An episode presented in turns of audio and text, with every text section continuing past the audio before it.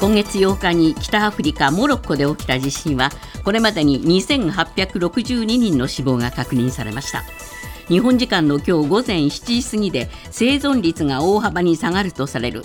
地震発生から72時間となる中懸命の救出活動が続いています。ただ深刻な被害が出ている山岳地帯の村や集落は道路の寸断などで孤立し救援チームの到着に時間がかかっています。ロシアの大統領府は北朝鮮の金正恩総書記が近くロシアを訪問すると発表しました。プーチン大統領との首脳会談が4年半ぶりに行われる見通しです。北朝鮮国営の朝鮮中央通信も金総書記が近くロシアを訪れプーチン大統領と会談すると発表していて韓国政府関係者は TBS の取材に金総書記がロシアの国境に近づいた可能性が高いという見方を明らかにしました。明日の内閣改造自民党役員人事を前に岸田総理は今日党の会合で人事の一任を取り付け人選を進める方針です。岸田総理は麻生副総裁や茂木幹事長を留任させる意向で萩生田政調会長については留任を含めた政権の要職に起用するほか小渕組織運動本部長についてもセンター委員長など党の要職で起用する方向で検討しています。ジャニー喜多川氏による性加害問題を受けサントリーホールディングスは昨日被害者の救済策や再発防止策で納得のいく説明があるまではジャニーズ事務所と新たな契約を結ばない方針だと発表しました。また日産自動車もジャニーズ事務所の所属タレントとの新規の広告契約をしないと明らかにしました。岡山県津山市で今月9日2歳の男の子が車の中におよそ9時間半置き去りにされ死亡した事件で昨日53歳の祖母が送検されました。祖母は娘から2歳の孫を保育施設に送るよう頼まれ車に乗せたもののそのまま出勤し勤務後に置き去りにしたことに気がついたということです。東京練馬区立の中学校の校長の55歳の男が元教え子の女子生徒のわいせつ画像を所持したとして逮捕されたことを受け練馬区の教育委員会は昨日記者会見を開き被害者らに謝罪しました。また区の教育委員会は今後の生徒への対応について相談体制を強化し不安を少しでも解消していくと述べました。今朝のニューヨーク株式市場ダウ平均は87ドル13セント高い3万4663ドル72セント。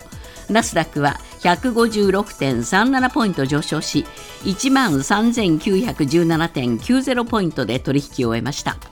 一方為替ですがドル円は1ドル146円55銭。ユーロ円は1ユーロ157円54銭で推移しています。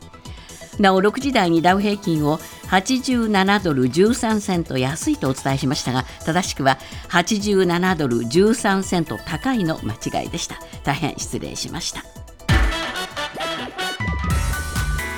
続いてスポーツです。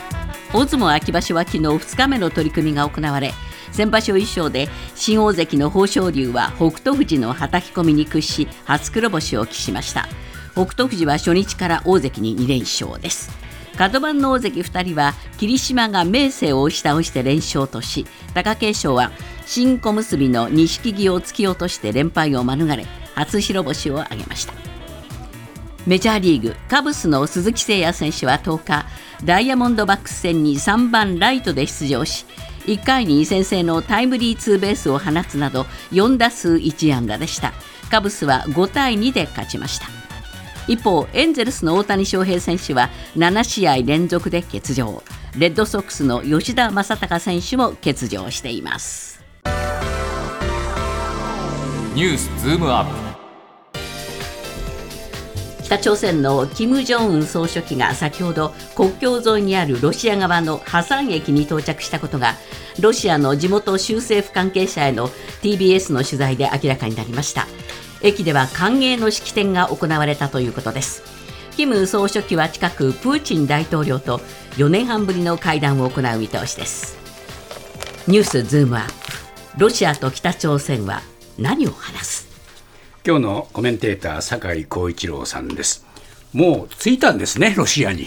そうですね、あのーこれね、ほ 今までの報道では、え出発したというですね、訪問するってまず話が出て、えどうも専用列車に乗って出発してるらしいって話までは出てたんですよね。はい。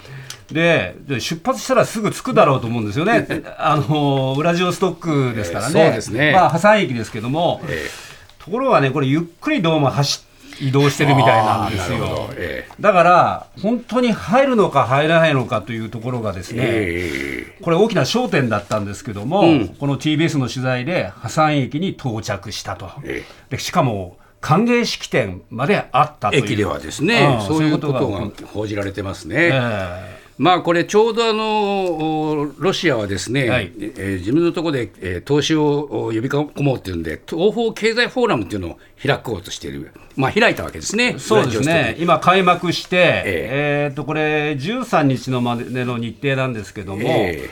これ、プーチン大統領も参加するんです、うん。で演説もすると。えでそこにはですね、えーロシアと仲のいい中国とかね、えあと、これ、態度をはっきりしないインドとかね、ええ。ベラルーシ、ベトナムとかも参加するんだけども、はい。北朝鮮も参加すると、ええ。だからあー大きな名目は東方経済フォーラムに参加するということなんだけども、ええ。それに合わせて、キム・ジョンウンあー総書記があープーチン大統領と会談するとえいうことになったわけですね。そうですね。えでまあこれ何を話し合うんだとその2人がね、はい。っていう話ですが先ほどもちょっとご紹介したんですけれどもお,、えーお互いにえーその持ちつ持たれつやろうじゃないかという話なんですね。え。そうですね、えいや僕はだから北朝鮮にもあもう持たれる持たれるもんってなんかあるのかなと思ったら、一応ですね武器とかそうなんですね。弾薬とか、えこういうものを提供してもらうっていうことなんですね。えでえつまりロシア側としては今、戦闘を維持することに四苦八苦していて、ええ。ー弾薬が切れたみたいな話も出てるじゃないですか、はい。だからそれをまずもらうと。ええで見返りは何か、つまええ。り北朝鮮に渡すものは何かっていうと、例えば原子力潜水艦のですね、ええ。建造とか、はい。スパイ衛星の配備に役立つ技術、ええ。まずこれがあ技術ですね、はい。これをまず与える、ええ。それから食料援助、これこれがね、結構大きいんじゃないかと思うんですよ。で、ロイターなんかはですね、やっぱり穀物、あー原油と、こういうものが見返りの品として含まれているという、えそういう話があ出てきてますね。そうですね。でプラスですね、ええこれあの、プーチン大統領との会談の中で、どこまで詰められるか分かりませんが、はい。えー合同軍事演習という話もですね、ええー両国が行うんじゃないかと、はい。これもおそらく議題の中に入ってくるんじゃないかと思いますよはね。ええこれどうなんですか？中国も加えてやるんじゃないかっていう話もありますよね。そうですね、中国えも一緒に、えーやろうということで、これ、3カ国でやるとなると、ですね、え。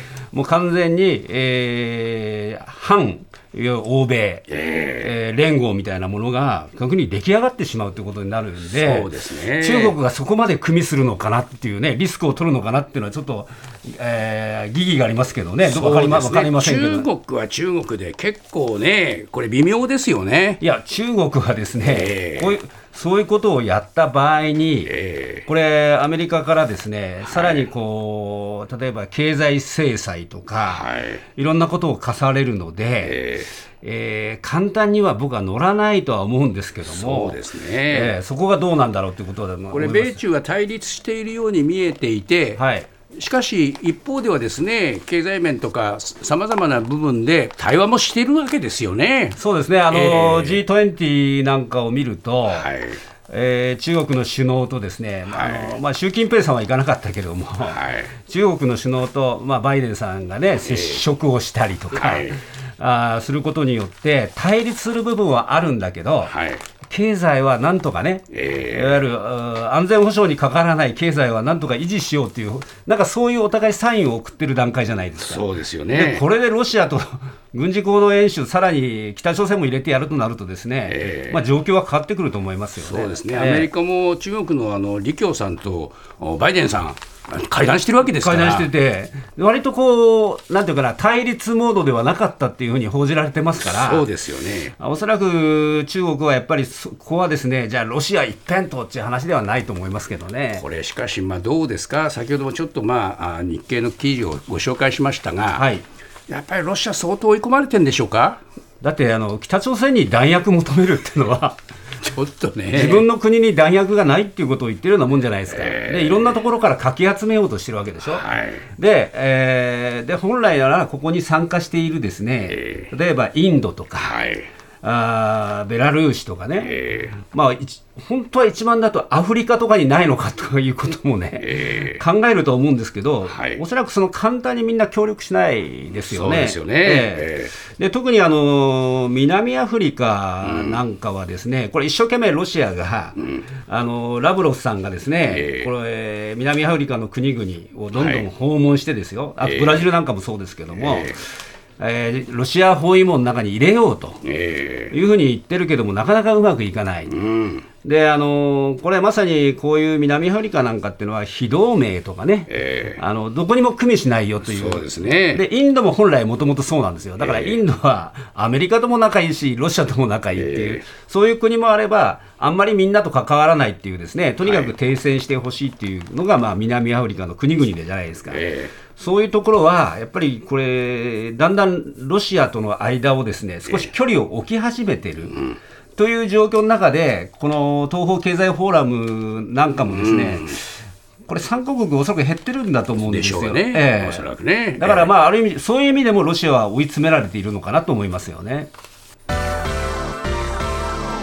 ニュースズームアップ。経団連は昨日2024年度税制改正に向けた提言をまとめ発表しました岸田政権が進める異次元の少子化対策など社会保障政策の財源をめぐって消費税を取り上げ中長期的な視点からは消費税引き上げは有力な選択肢の一つだとしています。ニュースズームアップ。消費税引き上げがトレンド入り。きっかけは経団連の提言。酒井さん、はい。経団連は消費税引き上げ好きですね。そうですね、これね、好きなのと、なんで岸田さんが困っているときにええ、それを応援するような話をするんだろうと僕は思ったんですよね。それは何かというと、異次元の少子化対策を岸田総理が掲げている、えー2028年度までに年3.5兆円規模を投じるとこう言ってですね、そこまでは威勢がいいんだけど、じゃあそのお金はどこから持ってくるのか。これははっきりしないんですよね。しないです。ななぜかというと、あの防衛財防衛費の財源もあるからこちらの方ははっきりしなくて、ええ。ところが岸田総理はですね明言しちゃったんですよね、ええ。国民に実質的な追加負担を求めないって。そうです。で社会保険料に、まあ、支援金を上乗せするんだけど、まあ、社会保障費を、まあ、削減してですね、えーふ負担を帳消しにするんだと、あまあ、そういうことを言ってるんだけども、えおそらくそんなことできないんですよ、はっきり言えば。議論先に送りになっちゃってるんですよね。なっちゃってる、えーそこへ持ってきてですね経団連がある種の助け舟を出した、え少子化対策の財源についてはですね、え中長期的な視点からは消費税引き上げは有力な選択肢の一つだというふうに言ってですね、あまさにあの先ほどと、ね、遠藤さんがトレンド入りってつまり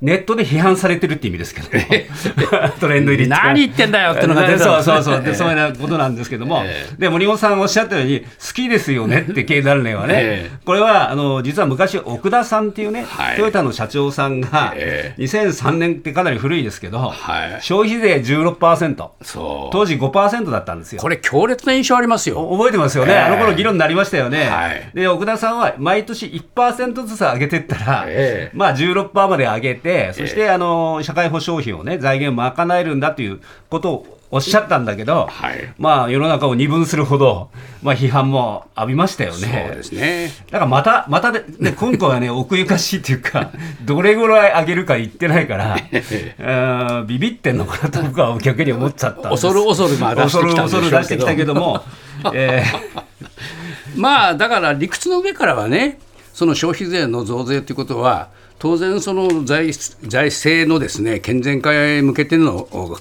え方の一つとしてあると思いますが、はいやっぱりそれには前提がいろいろ必要ですよね。あ僕がね、その前提でね、一番こう経団連が考えるべきは、ええやっぱりね、企業の内部留保なんですよ。そうですよね。で企業の内部えー留保って555兆円ってすごい額があって、で主に大企業が510兆円ぐらい持ってるんですよ。あもう大企業がもう独占してるわけでしょ？でで内部留保って何なのかっていうと、ええ富を生まないうん。貯金なんですよ、はい簡単に言うとね、ええだから本来は企業が投資するとか、えそれから賃上げをするとか、えうん。そのためにもっと使うべきなんそうしないと経済がうまく回らないんですよ、はい。だからあなたたちね、まずね、大企業の内部留保をまず放出して、えもっとお金使いなさいよとえうん。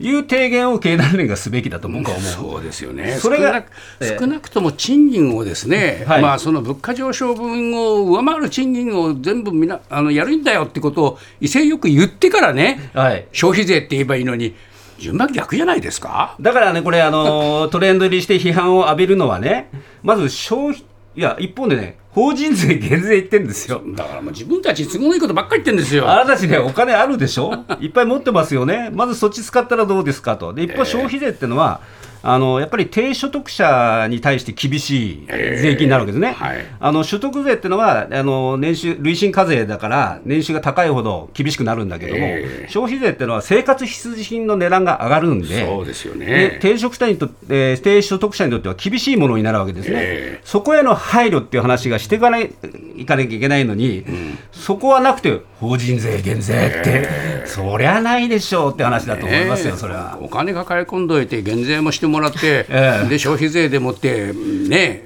上げましょうって。